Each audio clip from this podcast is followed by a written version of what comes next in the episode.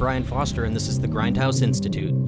On each episode of this podcast, Jeremy Floyd and I program and discuss a double or triple feature movie night. Each of the movies share common themes, and we discuss them here. We're happy you could join us for today's film block that we call Imaginary Friends. Nothing compares to a child's imagination. They're able to create fully functioning battlefields, star-faring space shuttle missions, and tea parties with guests from their favorite films and TV shows, even if those guests are of the animated variety. Pretend or imaginary friends are a healthy form of childhood play. Creating social interactions, even with someone not physically present, can be extremely beneficial to a child's development. But what if imaginary friends are not imaginary at all? What if they exist in our physical world and have the power to assist or influence the actions of a child or an adult? What if these imaginary friends aren't actually friends, but instead possess more nefarious plans for their host? Today's Grindhouse Institute block is a triple feature Harvey from 1950, Cloak and Dagger from 1984, and the 2019 film Daniel Isn't Real. Dowd, Elwood P., a pleasant man in his early 40s, travels through life with his best friend, a six foot three and a half inch tall invisible rabbit named Harvey. That only Elwood can see. Is Harvey all in Elwood's mind, or is he a manifestation of the pooka, a Celtic shape changing creature? An imaginative young boy named Davy is thrust into a global espionage conspiracy when a dying man hands him a mysterious Atari game called Cloak and Dagger. Davy, with the help of his imaginary friend Jack Flack, must keep the cartridge safe at all costs and out of the hands of the vile agents who want to end his life. A young Luke witnesses the horrifying aftermath of a mass shooting in his nearby coffee shop. Among the onlookers of this gruesome scene, Luke meets Daniel, a boy about his age who becomes his best friend, even though no one but Luke can see him. Now, in college, Luke looks to the imaginary Daniel to help him overcome his fears and anxiety. But at what price? Thank you for listening to the Grindhouse Institute. Please enjoy.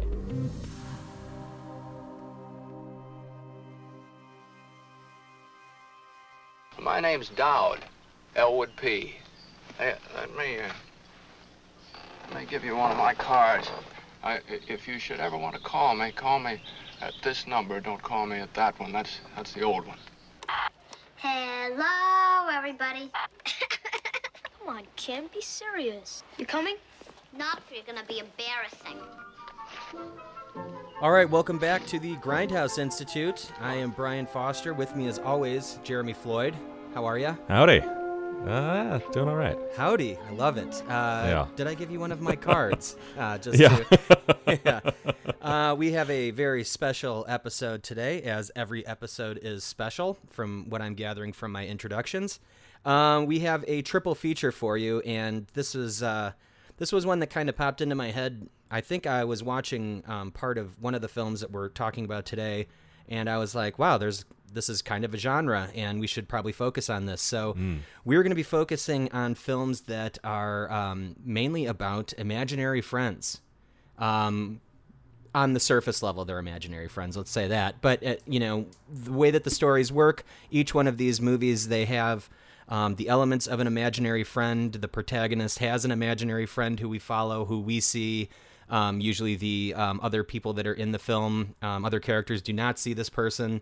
Um, but overall, there is always this divide wh- whether or not this imaginary creature is alive, dead, or um, a spirit. But there's always that mixture at the end of a lot of these films where we don't know if it really did exist and we kind of get the inkling that it did or that it was a real thing. Um, so the three films that we're talking about today um, Jimmy Stewart's Harvey. Um, about the giant six foot rabbit imaginary friend um, with Jimmy Stewart. Um, Cloak and Dagger, which stars uh, from E.T. Um, and Dabney Coleman, who's I love Dabney Coleman, Yeah. um, but also um, Henry Thomas. Henry Thomas, right, right. Henry- Elliot. Elliot, yeah, exactly. And um, Dabney Coleman, who I think at, around this time was in absolutely every movie um, around, yeah, the 80s around this time. Um, Man, and- I, I have to say real quick that Yeah. uh, when I was first watching it, I was like, oh man, that Major Dad, he's playing the same role he had in uh, in Never Ending Story. It's- and it's the mustache. It wasn't him. It was it was the other Major Dad. exactly.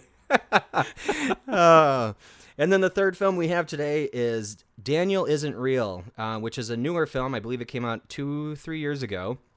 Um, and it's No, uh, it, it came out last December. Oh yeah, it's. I figured it was very recent. Um, which is uh, definitely a departure from the first two films that we're talking about here. Um, but we're getting a great perspective on um, how different writers and different directors have portrayed these um, imaginary friends on on film.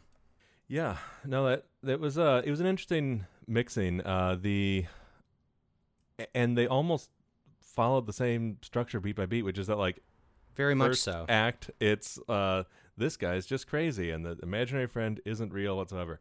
And by the third act, in every single one of them, multiple characters outside of the crazy one has seen or uh, interacted with the the uh, imaginary friend. Exactly. Um, and then there were some beat points that were exactly the same. I mean, Harvey um, had an element where a portrait was painted, and the the rabbit that was with him is painted with yeah. with him. And in, oh right, yeah, yeah, in Daniel isn't real. It's the same thing. Um, so you know we can get into those kinds of things, but I think that there were a lot of a lot of moments that were touched on in each of these films that are you know common throughout them.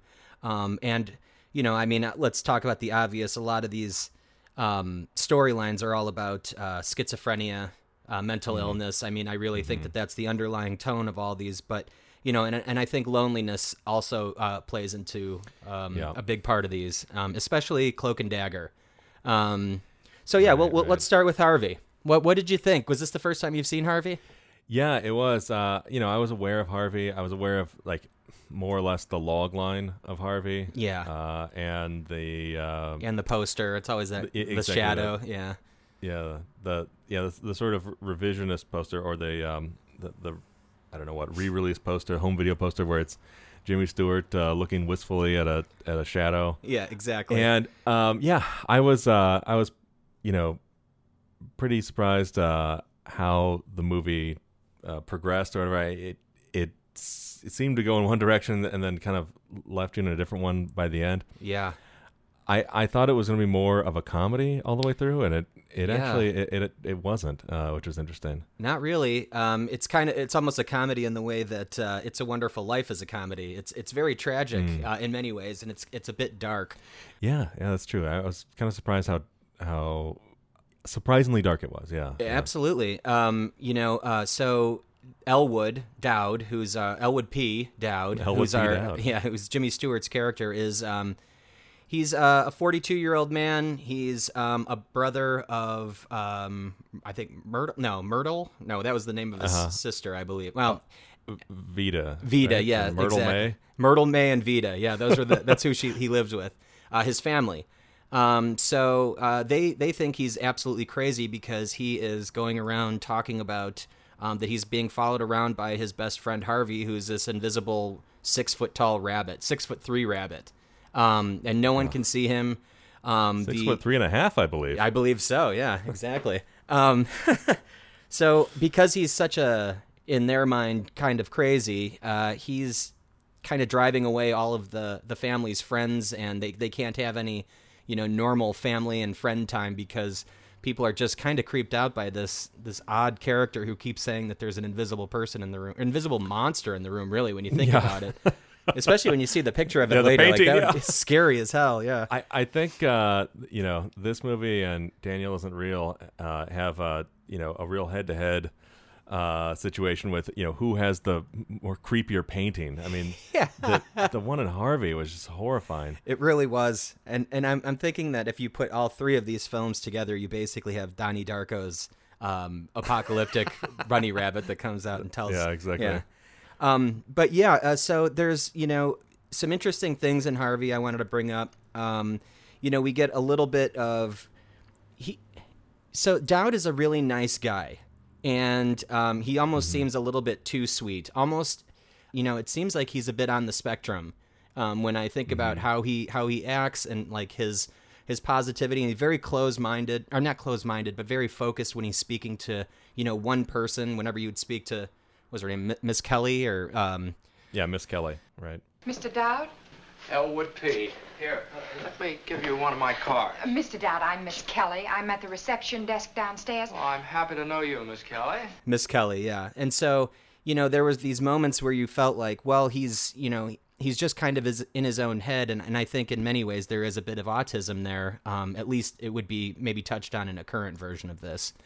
Maybe I, you know, that's where I thought they were going uh, at, at the beginning. You know, at the the way it opens with their sort of uh, stately Victorian manner.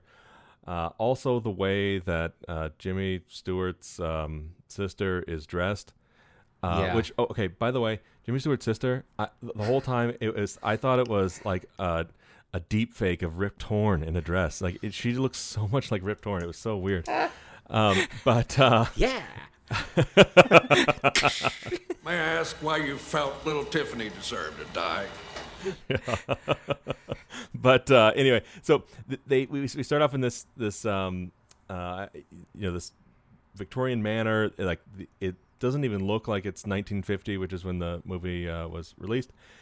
You know, it it, it looks like it, it could have been uh, in the sort of late 1800s. Uh, you know, it, it feels a little like you know Rebecca or um, you know one of those uh, you know a portrait of Dorian Gray almost. Um, Yeah. you know, the type of a gothic madness. A uh, hammer, a hammer film or something. yeah. Yeah. And um, what was interesting was that like it seemed like that that they were, they were going for was that you know he was on the spectrum, um, but he actually sort of explains himself toward the end of the movie that you know he had this epiphany and and decided to just be totally open and you know have this thing, and you know his uh, wealth and whatever else allowed him to act that way because he didn't have to work and you know he doesn't do anything. He just kind of Just goes to the bar. and, you know, goes to goes the bar, every day. Two two martinis every day. He says, at least. Find, finds random people, invites them over for dinner, and you know that's uh, what what you can do um, in that situation. But he um, he essentially explains his his mindset or whatever, and like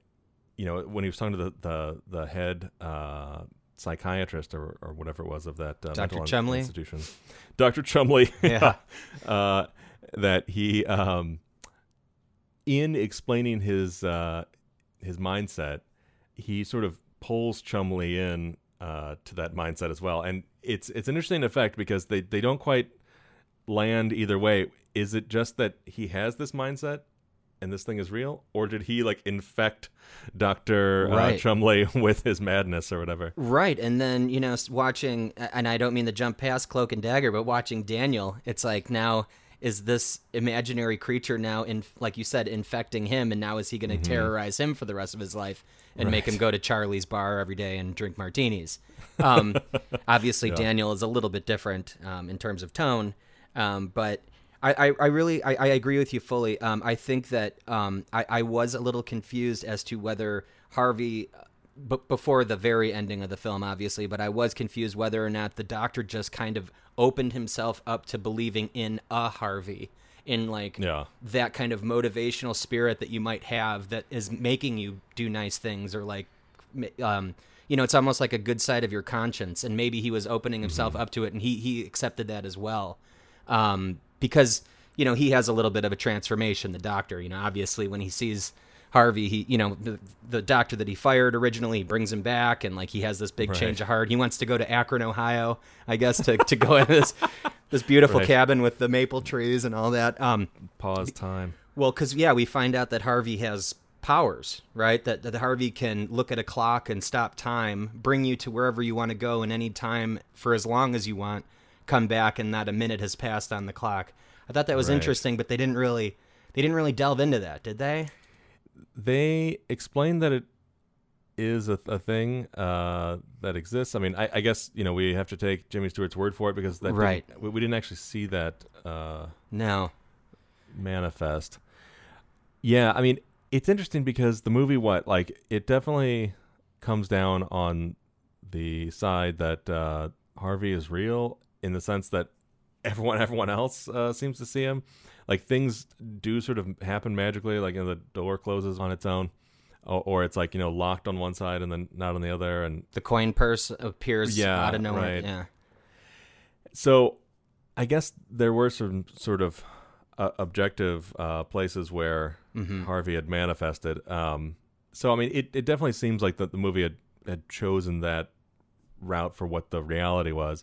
Although you know, it it does feel like uh, at least some of this could be that the uh, the, madness is catching Yes. uh, sort of sort of uh, uh, possibility anyway. But it was it was definitely a pretty interesting movie. I think had maybe they shaved uh, some of the stuff with the you know the younger doctor and Miss Kelly down. Uh, that kind of felt like it wasn't going anywhere, and then it, it turned yeah. out not to go anywhere. It didn't go Um, anywhere. Yeah. I mean, they, they he did he did set them up together, um, and I guess that was kind of his mission was to get them together, those two, um, in a way. But Uh-huh. that that was kind of it was kind of in passing. He just he's like, "Do you want to dance?" Oh yeah. Well, well, I don't dance anymore. Maybe you two should dance, and that's kind of the end of their relationship. I mean, we see them later, but that was like the the only moment that we see that he set them up. Perhaps you'd like to dance, Miss Kelly. All right, Mr. Dowd, if you'd like to. Oh, uh, n- not I. I. I'm sure Dr. Sanderson would love to dance with somebody as lovely as you. Um, so I guess he was just doing a good deed in that instance. Yeah, exactly. I mean, you know, and that could have been part of his character and everything, and that's fine. It just, you know, there was this whole thing where Miss Kelly was uh, sort of magnetically attracted to Jimmy Stewart, and then, um, you know, but then there was this weird tension between her and the younger doctor Very weird tension. that you know sort of ended up going nowhere, or like. You know, we had a, we had a scene with them. You know, when he thought he was fired, and I just came to say goodbye. yeah, yelling, like, I, I guess you're not going to miss me then. I'm not going to Yeah. miss you as at all. It was like, whoa, where did that come from? dick for some reason. uh, and you know, anyway, it's just like you know, it, it it seems like some of that you could have you know trimmed the fat on that a little bit and kind of you know made the movie a little tighter. But um, you know, overall, it I think it worked really well and and kept you going.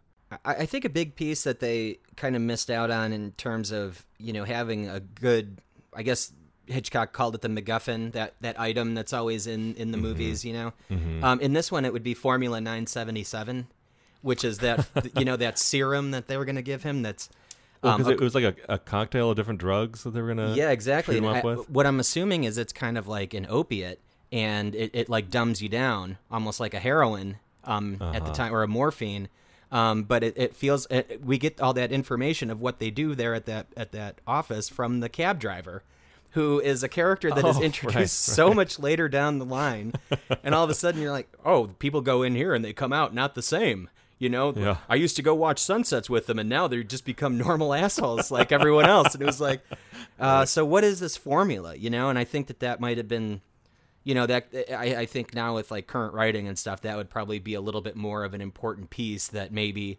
you know an evil doctor is trying to you know prevent uh, harvey from becoming real or, or something like that by you know keeping uh, the person at bay with this formula 97 977 or something like that. Um, but yeah i, I uh, overall it's a sweet film.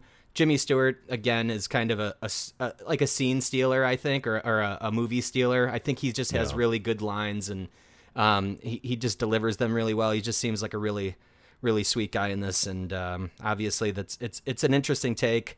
Um, by the end though yeah we see a lot of physicality um, with you know what harvey is actually touching or bumping into or sitting on or things like that. And it just more and more things are starting to move without us seeing somebody move them. And it's like they kind of like rampart that at the end. He manifests a lot more to the audience as you know he starts to appear to some of the uh, characters as it as it goes on. Yeah, and I I I think you're right. Like the casting of uh, Jimmy Stewart here uh, is a sort of a perfect one because you know he's a really hard uh, person to hate uh, or like be be annoyed with. Um, you know where in the beginning in particular when he's you know just so um, bizarre and he's like constantly seems like he's not listening and all this kind of stuff like if he was cast differently you could imagine uh, it would be harder for the audience to want to go on this ride with him you know Yes, I agree. I like the the move that he would consistently do is he'd be walking with him with his arm on here and then he'd always switch sides with him like oh you should Yeah. go over here and it was just like a very natural thing to do Right. i thought that was that was really sweet um, so i thought what was interesting is when we find out how um, dowd actually meets harvey and he explains to dr chumley what how that happened and it was just um, between what 18th and 19th Street on Fairfax, I think he said, where, Oh, this right, all happened right. at the corner when he put his his drunk friend who was mixing gin and rye into a cab, and uh, once he sent his friend away, he saw a giant bunny rabbit, you know, tall, uh, I guess, you know, personified bunny rabbit standing on a on a the street lamp, just like waiting for him or, or waiting to meet him, and he says, "Well, what's your name?" And he's like, "Well, what name do you like?" You know, I like the name Harvey. Um, you know, so well, that's interesting because that's my name too. I, I thought that was that was a pretty interesting way to to bring it about, but I still don't understand exactly where Harvey came from. Well, you know, uh, the explanation they give multiple times in the movie is that he's this uh, he's a pooka, which is a you know uh, a Celtic myth, uh, a Celtic myth. Uh, what do you call it? Um, a creature from Celtic mythology. There you go, That's yeah. what I'm trying to say. Yeah, yeah.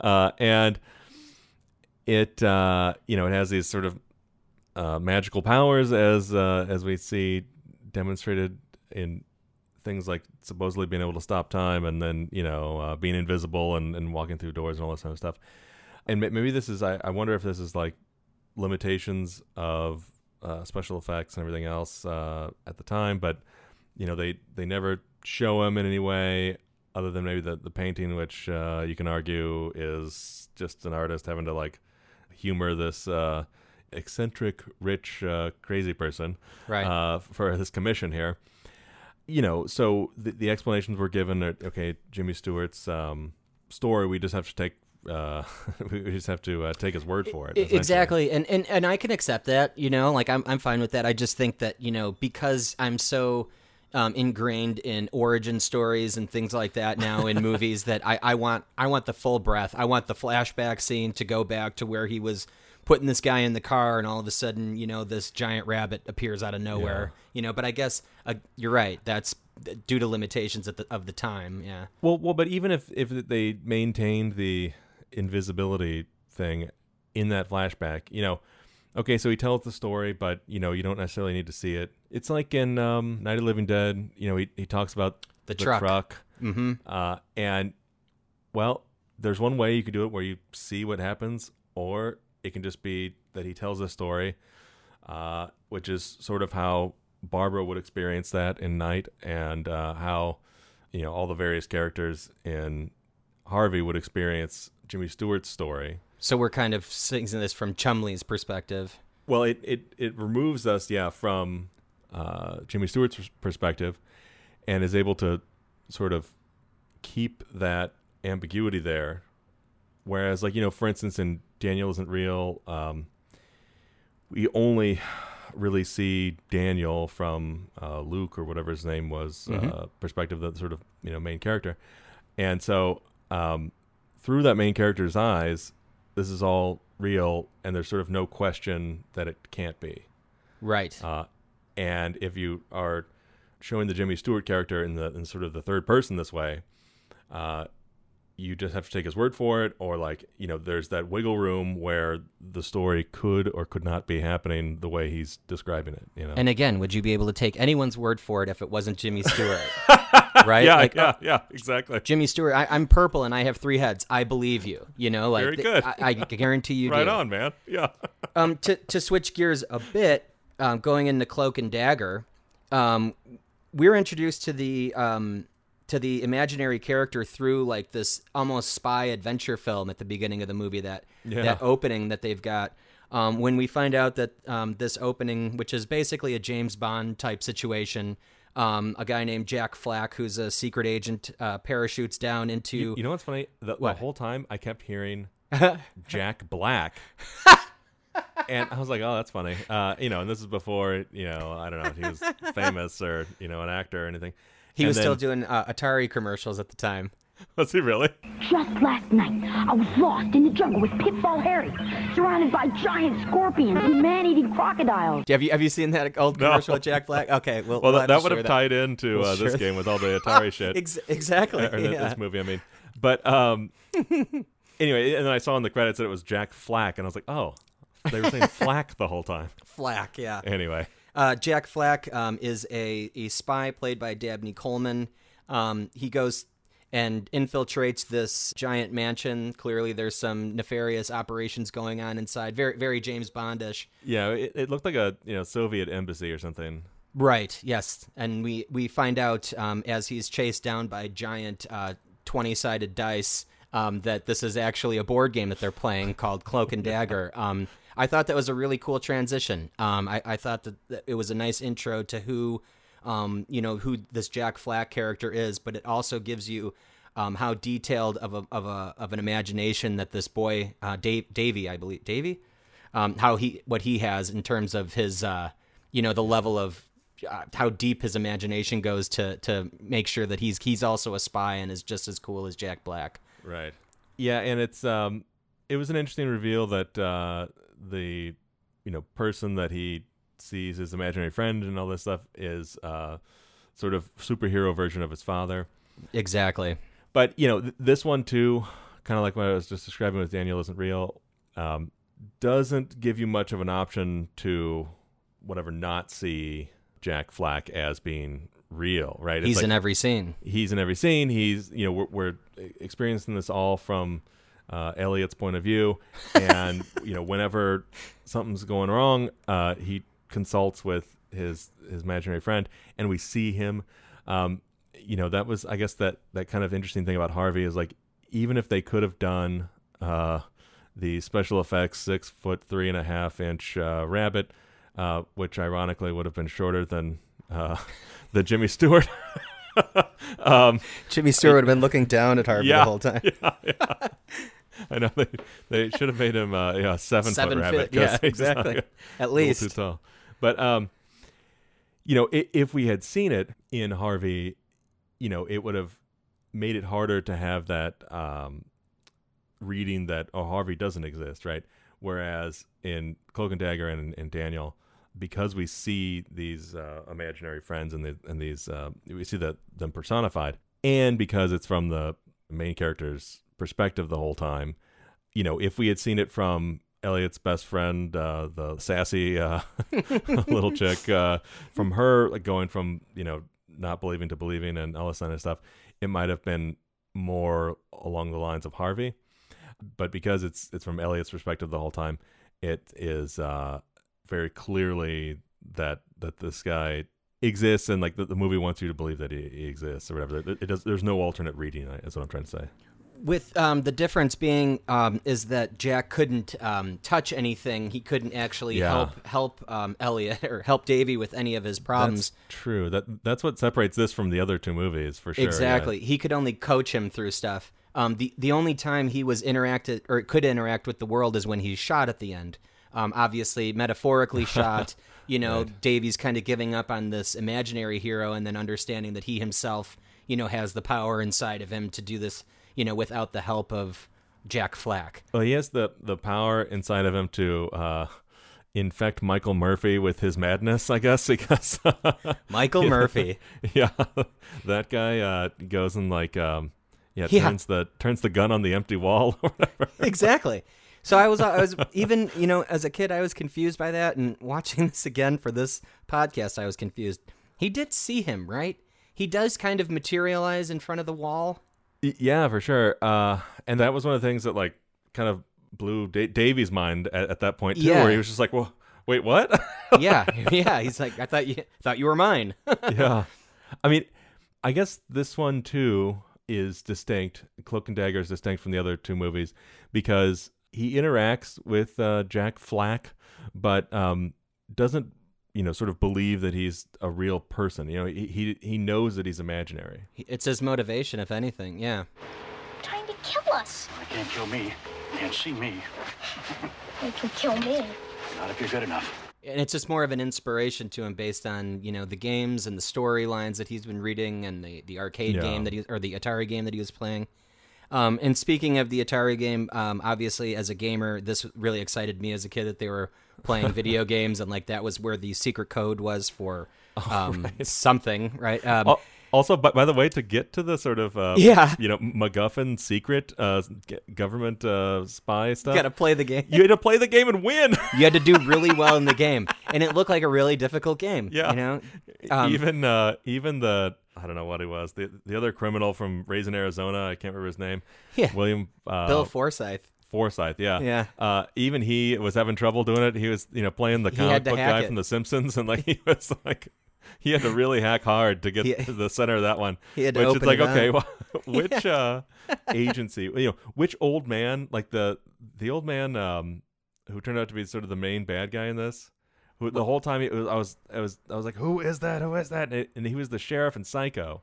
I, I was Uh, gonna is- is say what I was thinking of, This but- was this was a very very Hitchcock. Um, so first of all, visually, I think um, Cloak and Dagger looked like Hitchcock. There were some shots down the stairs and things like Mm. that that were were very Hitchcock. Also, this these are the people from The Man Who Knew Too Much. It's it's the the older couple right that they meet that Yeah. are so sweet and so so perfect. Yeah, yeah, yeah, and yeah, yeah. The Draytons. It, they're the ones that had the the missing fingers on the hand and all that stuff. I thought that was really really a that great was reveal. Uh, straight out of uh, Thirty Nine Steps. Speaking of Hitchcock. Exactly. Yeah. And I think that shot was from that too, down the down the stairs. It's all square. They did it in M, Oh, and they I- brought I- I it back what in. about, yeah. yeah. But anyway, you know what I was gonna say was like, you know, there's no, there's almost no way that uh, the, the you know the sheriffs from Psycho would have been able to play this game and beat it to get to the secret. It's like, it's kind of a funny. But also, this old guy's just carrying around a, one Atari cartridge in his in his photo bag in his camera bag. Right, right. Oh, so you've got a camera and oh, this Atari game. Yeah, you must be fine. Yeah, Yeah. but no Atari. right. Um, yeah, I, I, I thought, you know, watching this again, um, I did not like it as much as I liked it when I was a kid. Um, I guess, uh, say. there, there, yeah, there was, it, it just felt so like dry and, and, and, and there wasn't much that happened. You know, there were a few Yeah, action it- pieces, but nothing really happened.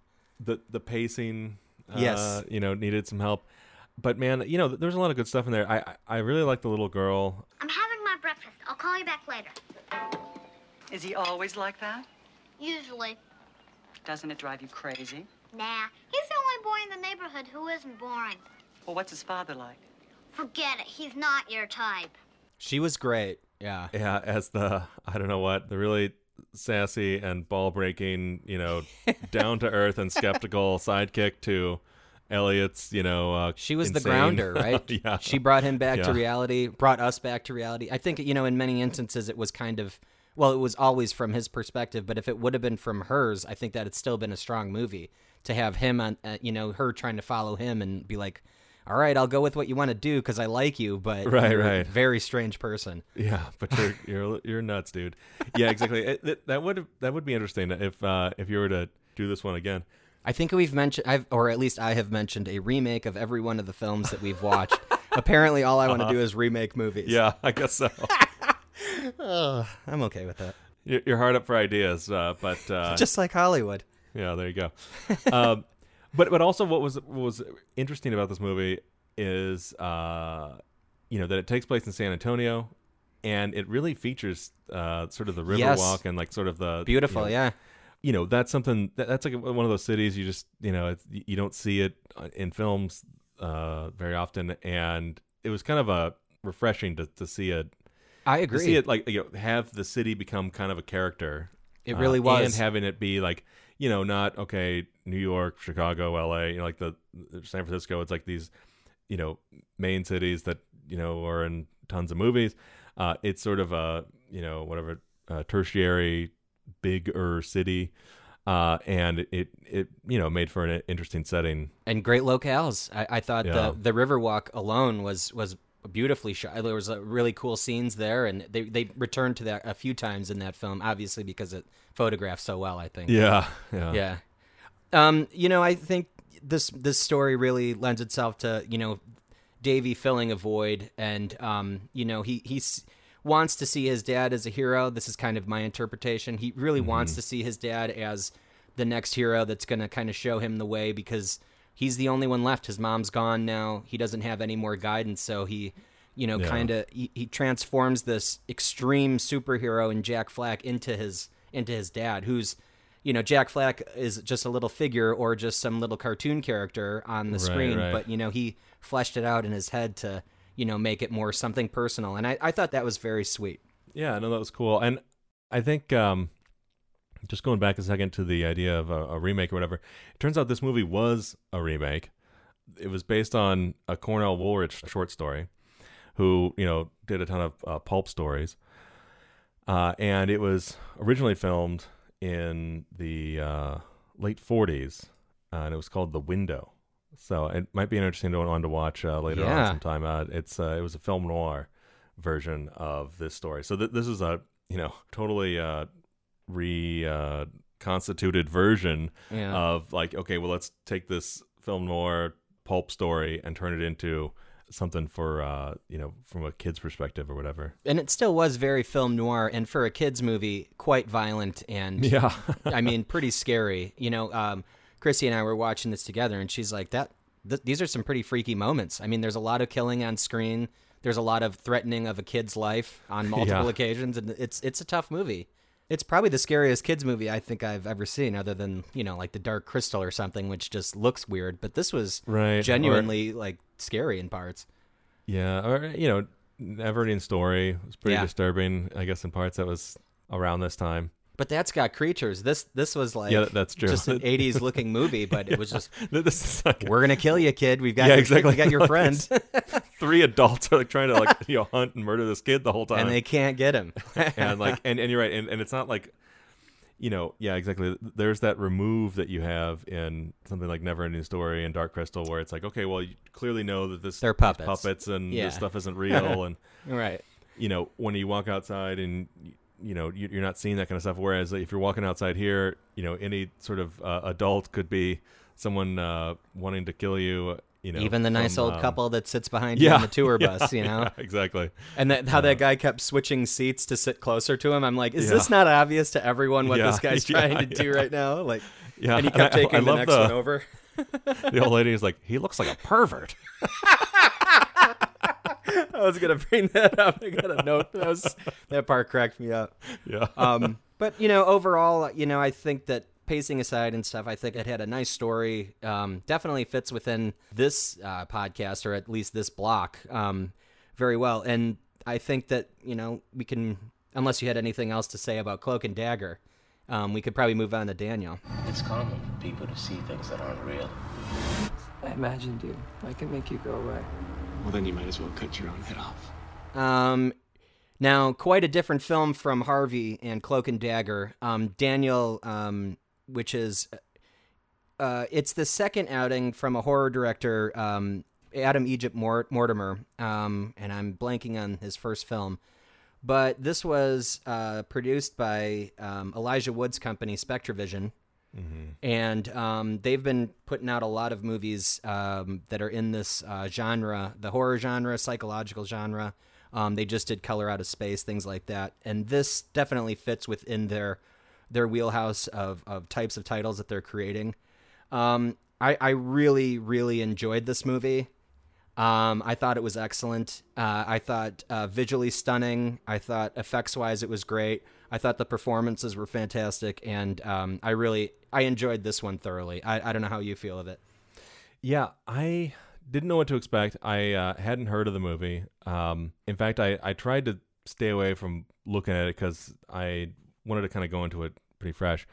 Uh, yeah, and I, I definitely see you know the uh, the SpectreVision um, uh, you know stamps there. Like just even from the poster, right? It has that sort of uh, you know neon pink and blue. Uh, exactly. Yep. You know, and also the way it starts with the sort of uh, cosmic horror, the H.P. Lovecraft. Uh, Yeah. You know, um, I don't know what that the that- black sort of hole, or- right? Yeah. the singularity, whatever that is. Yeah, Yeah. which I I thought for sure like uh, I was like okay this is interesting this is not where I thought this was going to be and then it like uh, sort of tries to transition into the coffee mug and it didn't quite come together uh, transition wise uh, that, but that was pretty smooth. well, You didn't I, like I, I, I thought it was going to be more like okay it's going to turn into the cream of the coffee but then it was like I don't know a, a foamy cappuccino or something from a second wave coffee place um, did, did we ever come back to the coffee place by the way Uh, well, I mean, in a way, because he was searching out who he saw. Oh. And, and so he he made his way back there because that's like the the incident, right? The, the Uh-huh. inciting incident to get him infected by Daniel was seeing this brutal murder that occurred out, out- you know, inside this coffee shop out of nowhere. Uh huh. I see. Um, and so like that was kind of our intro. And he does. I guess they don't actually return there inside, but they do return there through you know the newspaper clippings and things like that. So it does make a return. Gotcha. Yeah, no, I, I, I hadn't quite put that together. I, for some reason, I thought they were going to come back to it because it was clearly like a cold open, and then they went to um, uh, Luke or whatever his name was uh, as a young kid. I was also, I- was very disoriented. I, I'd say in the first, you know, thirty minutes of the movie, because when we get to what becomes the sort of present, you know, when Luke is a you know late teen, early twenties uh, college student, you know, it more or less uh, is I don't know what's supposed to be now, but when he is a kid, it looks like now. And then when we first get to him as a as a young man, you know, we, we see him at this uh, enchantment under the sea dance, but it looks like the '90s. So I don't know. It, it was very uh, it, it was it was very disoriented. It, like the the past looked like the present, and the present looked like the past, and it was. Oh, you interesting. know, I didn't even see that. Yeah, I didn't catch up on that. I was kind of like wondering where we were in time, and it, you know, you know, maybe it didn't, um, maybe it wasn't that important, but it, it maybe, and maybe it was just a production design thing. I, I don't know, but like where we were in time, like was disoriented at first. Also, um, it's funny how aesthetically speaking, like especially when we get to that first flashback where you know Luke's uh, parents are uh, arguing and uh, divorcing or whatever. Uh, you know, it, it's it's shot with that sort of you know this really cold, um, you know, David Fincher look. Very much um, so.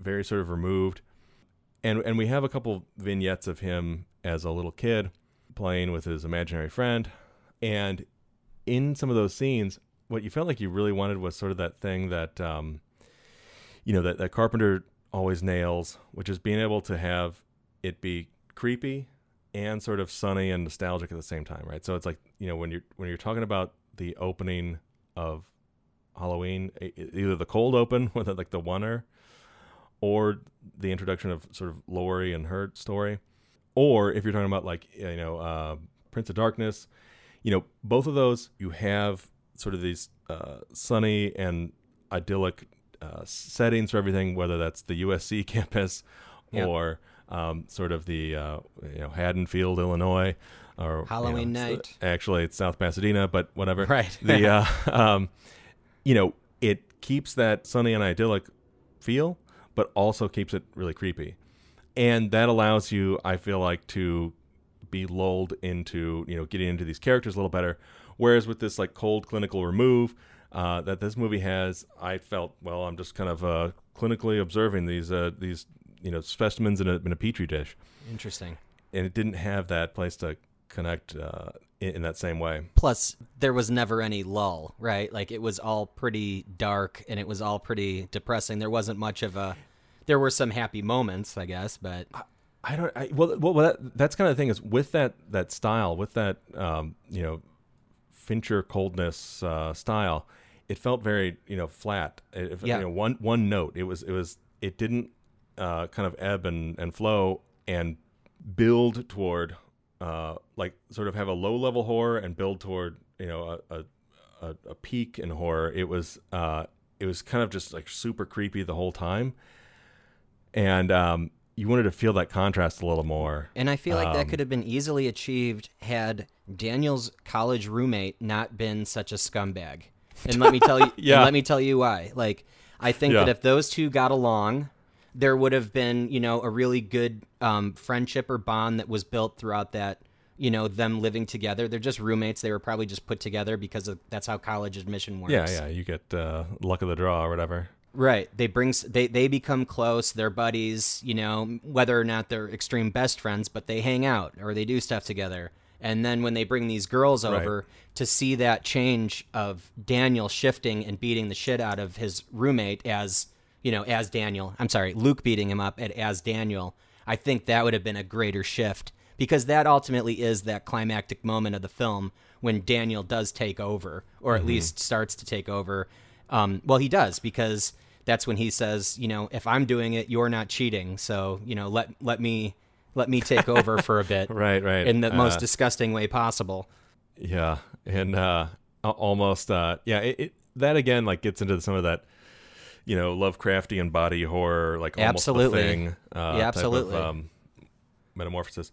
Um, but yeah, I, I think you're onto something there. I think if because because that was one of the things where it's like okay, so he uh, he unleashes the Hellraiser, uh, sort of because one day he's just playing with his teddy bear at his mom's house and is like, well, I'm, well, what the hell, I'm bored, and and just does it. Whereas if he had been hanging out and accepted by his uh, his roommate and they had a friendship and they had a thing and then they had a falling out and then he became more and more isolated and he like retreated back to this uh, this imaginary friend uh, for that confidence and emotional support.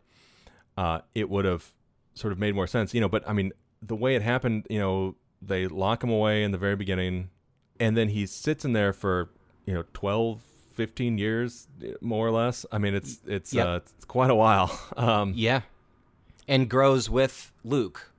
You know, like and it seemed like you'd want to have a, a, an event in his young adulthood that makes him retreat back into that you know they, they didn't quite get it there all he did was go visit his mom. It seemed like for like just from school, he was just kind of Yeah. going to visit her. But I don't think they really gave that. and, and then you know she's like comically insane or whatever like i didn't want to see myself And yeah, like, I, okay I, okay I thought it was a little over the top. There were some good moments from her, but I, I, I was hoping, and I, and I, I they're think like that "Lis- that- listen just do jack nicholson from the shining but more I think that's kind of what it was, right? And I Yeah. think that, um, wendy i said i'm not gonna hurt you i'm just gonna bash your brains in bash your fucking bash your brains right Um, the fuck in I, I think that they were using her as kind of the uh, the wool to pull over your eyes to say, oh, he's got you know um, he's schizophrenic just like she is, or at least you know another mental illness that he's got passed on through genes, genetics.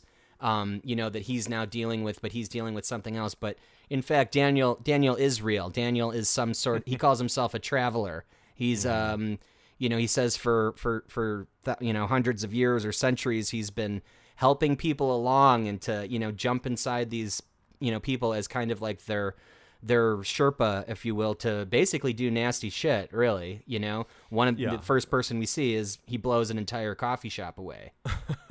you know, and that, like right. that's how we're introduced in many ways to Daniel or to what his you know powers can do. Yeah, and and and his like influence. Yeah, and it's um, Yeah.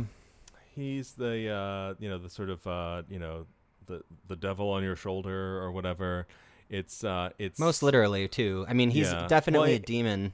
right, and it it it it, ha- it it acts sort of like The Exorcist, where it's like you know, you know, the demon jumps from Regan to the the priest at the end. Um, but yeah, and, and then if he had had that falling out, and then like you know, Daniel helps him, uh, you know, get his uh, mojo back or whatever. Um, you know, you'd sort of be into it, and then then when it it uh, crashes again, um, and crashes even harder, uh, it would be you know it, it'd be sort of more tragic in that sense, and then you know you'd, you'd be into this the uh, like what happens. I you know it's funny because like it felt like at that point you're talking about the uh, why don't you tag team me in here, buddy, and we'll we'll switch bodies, and that was I don't know what an hour into it. Sure. Like it, the game was sort of over at that point, and like and it kind of had a long way to go, and it felt like um that should have been a bigger decision for him to instead of just in the moment. Uh, but I agree with you. I think that there was like it was just too easy, right? It's like okay, now step toward me, and I'm gonna you know suck my face into your Yeah. face. Yeah. Um, well, it- the decision was too easy. Uh, It, that's what I mean. Yeah, Yeah, okay, exactly. yeah. Yeah. the decision for him to let him suck his face into his own. And, yeah, Yeah. Uh, but you know, I, uh, you know that Daniel uh, is is Arnold Schwarzenegger's kid. so, and uh, yeah. I, I thought he did pretty well. What, what's funny is yeah that they should have called this movie "Nepotism Isn't Real" because yeah it's uh, Schwarzenegger's kid and Tim Robbins' kid. Tim Robbins' kid was the one who looks like uh, Casey Affleck crossbred with Jack White. He looks like it. I didn't know that that was Tim Robbins' kid, Miles Robbins. Yeah. Yeah. So I, I like I said, I didn't know anything about this movie. I didn't recognize the actors when I saw them, but like, um, you know, I saw Schwarzenegger in the credits. Okay, well, obviously there's no mistaking that name. And then I, I looked it up and I was like, oh, well, that's also Tim. He was also in Halloween, uh, the the one that was just by David Gordon Green, the recent Halloween film. Oh, okay. Yeah. Uh, didn't see it, and I also didn't see the Rob Zombie one either. Well, let's not talk about the Rob Zombie one. You haven't you haven't seen you haven't seen the new Halloween? No, I saw the original Halloween and I like it too much. And all, Oh, I think I, you imagine really- anything else would be a step down. No, um, well, I, I, I don't want to say that it's not, but I do want to say that I think you should see that movie because it's a really Yeah. well done sequel to that movie. Sequel. It is Uh, it- it's 100% not a not sequel. It's not a reboot. It's not a remake. It, it's a sequel. It's Oh, it's a 30 year later or So they- 40 year later sequel. they chop off uh, Halloween two and then just put this one in its place. Kind of. I don't want to tell you, but they, Okay. they everything is touched on really nicely. It, it's kind of a side note, yeah. Um, All right, well, but we'll- I, I we'll think you should at it, definitely yeah. see that.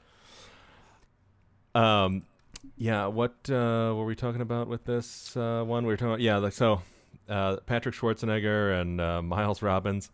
Um, Daniel isn't nepotism, or Yeah. ne- nepotism isn't real. You said, Yeah. that might be the name of this podcast. Al- Also, I love. Uh, I didn't realize who this was uh, at first, um, especially because it was always um, in those uh, sort of really dark silhouette. Uh, again, that um, that very uh, David Fincher um, look. Backlit. But uh, Luke's mom, I thought it was like I was like, oh man, is this the the uh, low budget uh, Robin Wright uh, Robin Wright light? Like Mary the- Stuart Masterson? yeah, I mean, she has that like that sort of look of the uh, House of Cards era Robin Wright. And she has been in a ton of movies. Like, Yeah. she's she's had quite a career. Yeah.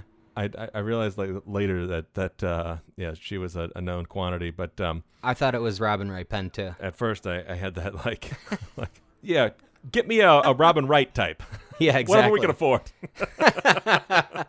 We have Mary Stuart Masterson. yeah close enough Perfect. yeah oh also uh, I I meant to mention this earlier so we were talking about Cloak and Dagger and how it was a, re- a reveal that uh, we went from the sort of uh, Soviet embassy where he's uh, Mhm. you know you know kicking the ass of this uh, I don't know what he was like the sort of Nazi general and uh, the eight foot tall uh, you know beauty queen uh, and then we see the giant eight sided die or whatever uh, rolling in and similarly in the beginning of this movie when Daniel is playing swords or whatever and we see that castle it looked very similar to how you know the sort of um, you know three walled set of the D and D dice coming to Mhm. life, uh, or you know the, the fantasy coming to life anyway. Yeah, I agree. It was it was a pretty interesting connection.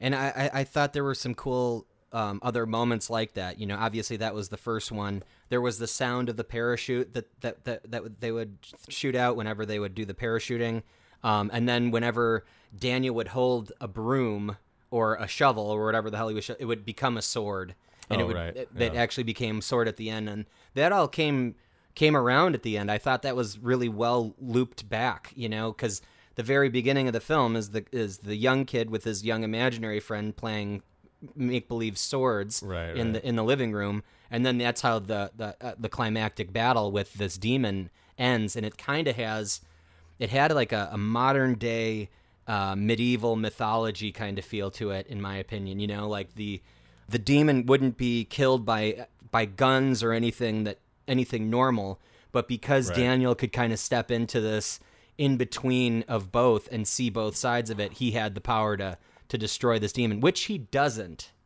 Uh, and it, and it, a Luke, bit of a tragic or- Luke, yes, yeah, sorry, N- not not a very uh, happy um, happy go lucky ending by by any means. Yeah. Um, and in many ways, you know, I'd, I'd argue that you could look at it by saying Daniel was never there. Luke did have problems, and Luke did commit suicide at the end. Um, but you know, we, we don't know. I mean, we do see Daniel at the end who takes the, the swan dive off the, Yeah, off the yeah. building, but you know whether or not that that was you know just stylized or the um, you know kind of like the the demon leaving Luke now that Luke is dead. I you know I guess you could look at it in many different interpretations, but um, overall, I thought um, for being a tough movie to end, I thought they did an all right job with it. Yeah. Oh, what's the final shot? It's the melted candle wax face uh, demon in the dark or whatever. He's like, I'm the abyss. That guy. He's kind of yeah, he's becoming that like king demon, whatever that he, is. he looked like in that shot. He looked like the. Um, you got a lot of nerve showing your face around here, guy from uh, Total Recall. Who's the guy from Breaking Bad? oh yeah, yeah, yeah. Dean Norris. Yeah, yeah, exactly. Um, so I had a question. Um, when Luke is switches sides with Daniel, and Daniel ultimately throws him into the uh, the dollhouse. Uh huh.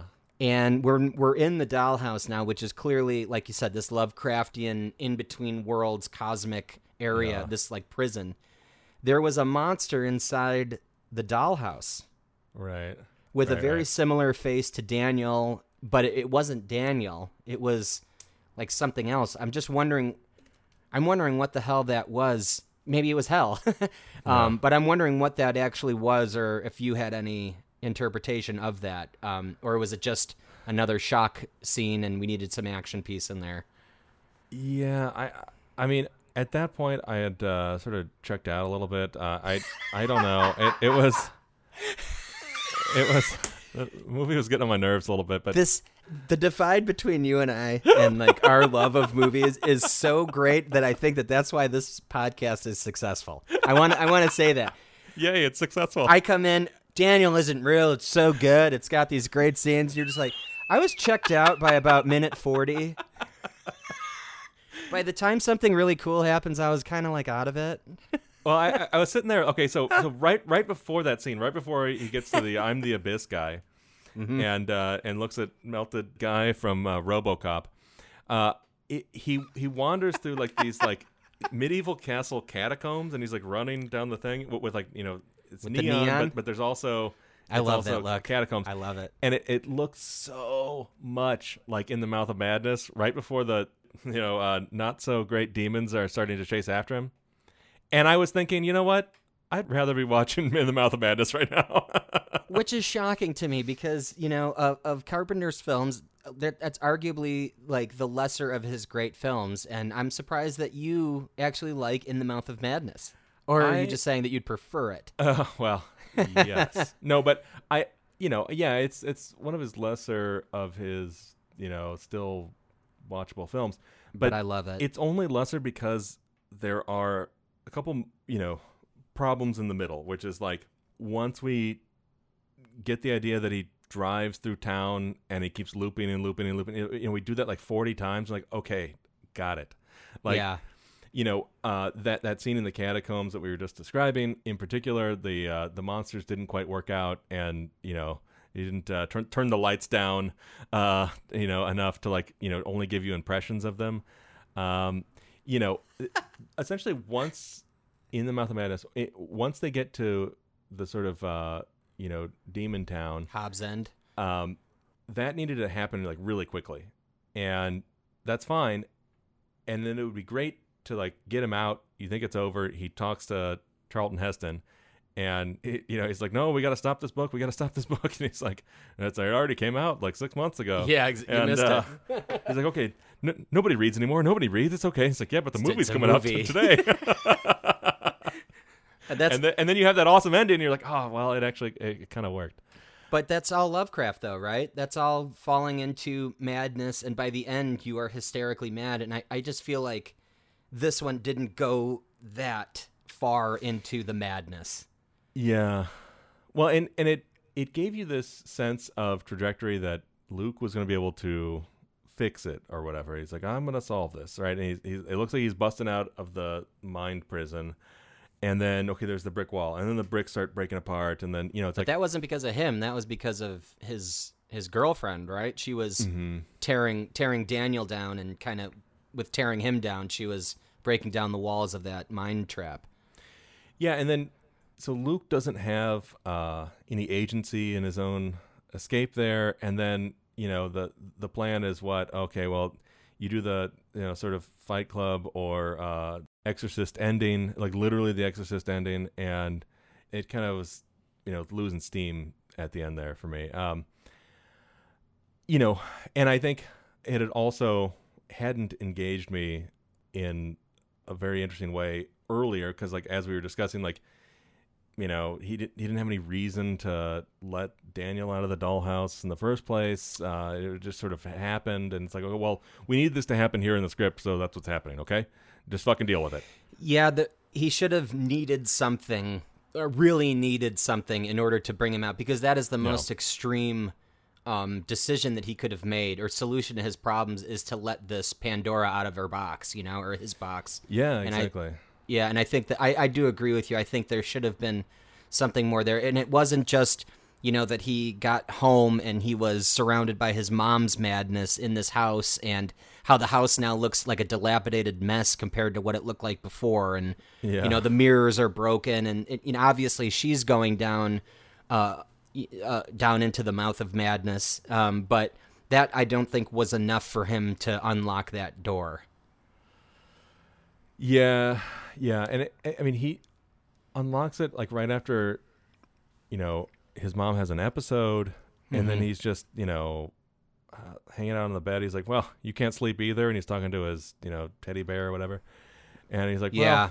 all right, fuck it," and he just like gets up, moves to the other Yeah, room. Yeah, I was hope I was hoping there would have been like some more influence from Daniel. Although before he is let out of the the dollhouse, you do see Daniel in some reflections, and so he is like it gives you the impression that he might always be with Luke. Luke just needs to be able to open up to him, but he could Sure. keep him contained if he didn't, you know, believe in him. Well, yeah, I mean, and and if if um if Daniel isn't real, if if it's all Luke, um, and this is just you know a different side of Luke, or or this uh, the um, Luke's madness or, or whatever else, um, you know, then that that would be you know that metaphor works that way. It's just that um, you know he was able to sort of uh, control it or repress it in a certain way, and then you know it it would again, it seems like you know if he was in school and had these you know uh,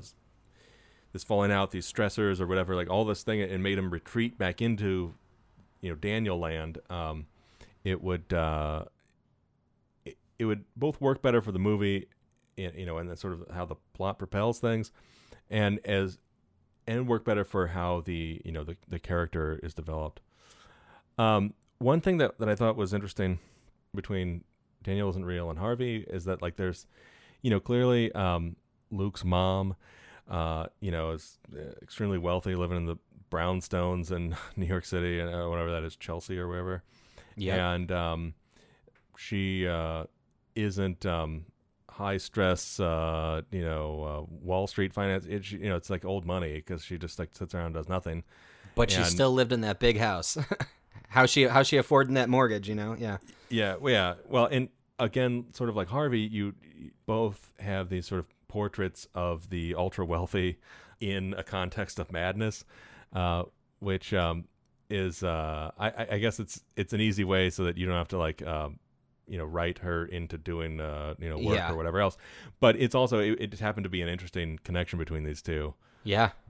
I thought they were very similar films. Yeah, yeah, that's like true. um, I mean, you know, once Luke meets um, his love interest, this artist, um, and she paints his portrait, and we see his shadow or what she Oh, right, perceives as his shadow.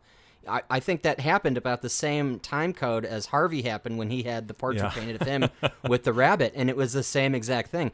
And it, arguably, Harvey was a scarier portrait Yeah. than just the shadow with the the, crown, the, the skin crown or whatever he was wearing, right? Yeah, the, fingernail the- crown. Yeah, the melted, uh, yeah, candle. Looked like a candle, yeah. But um, you know, man, how much did the Harvey portrait look like it uh, belonged to that you know cult and True Detective, where it's just the sort of hor- horrifying, uh, you know, uh, woodland creatures or whatever. Yeah, the like uh what the pagan the pagan Yeah. ritual like Yeah. yeah. oh god. Uh yeah, so um overall I, I I really, you know, enjoyed watching these movies not so much for the quality of the movies um although I really like Daniel. Um but it was nice to see how different storytellers can portray something that's so similar in in many ways, especially between Harvey and Daniel. Um tonally obviously very much different but overall like very similar films um, and cloak and dagger was kind of kind of like the middle of the two in terms of you know reality versus imaginary and cloak and dagger just kind of had that at the end but daniel that daniel was real the whole time harvey i guess was real the whole time and so those two were a little bit more similar than um, than cloak and dagger in that respect Yeah, that's true. I, you know, although, you know, with Luke, Uh, you know, we do get that sort of Charles perspective, which is you know similar to to uh, Elliot in uh, in Cloak and Dagger. Um, in both cases, uh, Clo- Cloak and Dagger and Daniel, the imaginary friend acts as uh, sort of a mentor and you know a confidence booster and some of these things. Um, and, and you know, it's it is wild to see how many like sort of connections there are. Yeah. in, in that sense.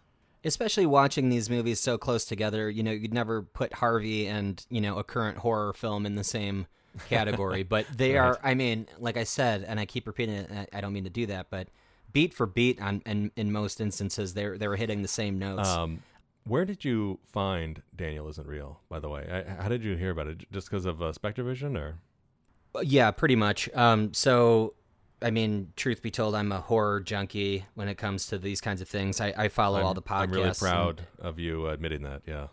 I'm, a, I'm, yeah, you know, it's a problem, but you know, I'm dealing with it. Yeah. Um, but yeah, I uh, was listening to uh, the postmortem podcast um, with uh, Mick Garris, who's a big he wrote and Oh, directed uh-huh. a bunch Yeah, of yeah. horror movies. Yeah, um, and uh, he has a podcast called Postmortem, and he had um, he had Elijah Wood and Adam Egypt Mortimer on doing uh, an interview, and they were talking about this movie when it first released. Um, Oh, and I was just, you know, I, I, I- I like these small uh, independent releases. I, I think they're so much better than anything that goes into, especially horror movies. I think it's better than anything that goes into the Hollywood system, you know, the studio system. Um, So I was really excited to watch something like this, and I'm glad we had a, a reason to watch it. But yeah, I, I heard about this probably when it first first came out because Shudder picked it up, and it was just it was just going to be an independent film that was going to be shown at some festivals and possibly got some VOD dis- distribution, which it did um, on Shudder. Yeah, I, I found it hard to to find, you know, out there. It's like okay, you can rent it on iTunes, uh, and I guess if you are, Mhm. what do we call it? Like subscribe to Shudder, it's uh, it's on there. Um, but i is it even is it out on uh, Blu-ray or anything? Like, is there any other way to? I don't think it? there's I don't think there's a physical media of it. I mean, I'm sure there is, but I don't think it's for wide distribution. on VHS? Is it on VHS? I, I think they only came out with a beta and a Yeah, laser oh, disc. okay, Yeah. yeah. So you know, hopefully you can watch it there. Maybe someday we'll get the HD DVD of it. Yeah. Uh, well, cool. Let's uh, let's wrap this up. We um, we just uh, talked about some films that uh, touch on imaginary friends. Um, Harvey, Cloak and Dagger, and Daniel Isn't Real. Um, again, you know, very similar films in, in terms of beats, but they, um, you know, all had their their own voice. I'd say, um, you know, maybe a little bit more. Daniel isn't really focused on a little bit more of trying to um, pull in a bunch of inspiration, but at the same time, I think that they all had their own own place in this uh, world of imaginary films, imaginary friend films, and uh, yeah, that's uh, that's it for today's Grindhouse Institute. Um, next week we'll be doing sequels, and specifically we're going to be doing uh, sequels that are, I guess, arguably better than the original. I think that that's how this I'll came argue up. that. Yeah. I don't doubt it. Yeah. I don't doubt it at all. Y- get ready to so- argue. Yeah, that sounds great to me. Thank you so much for listening. Uh, we will be back with our uh, sequels that were better than the first one. I'm Brian Foster for the Grindhouse Institute. Ciao. Ciao.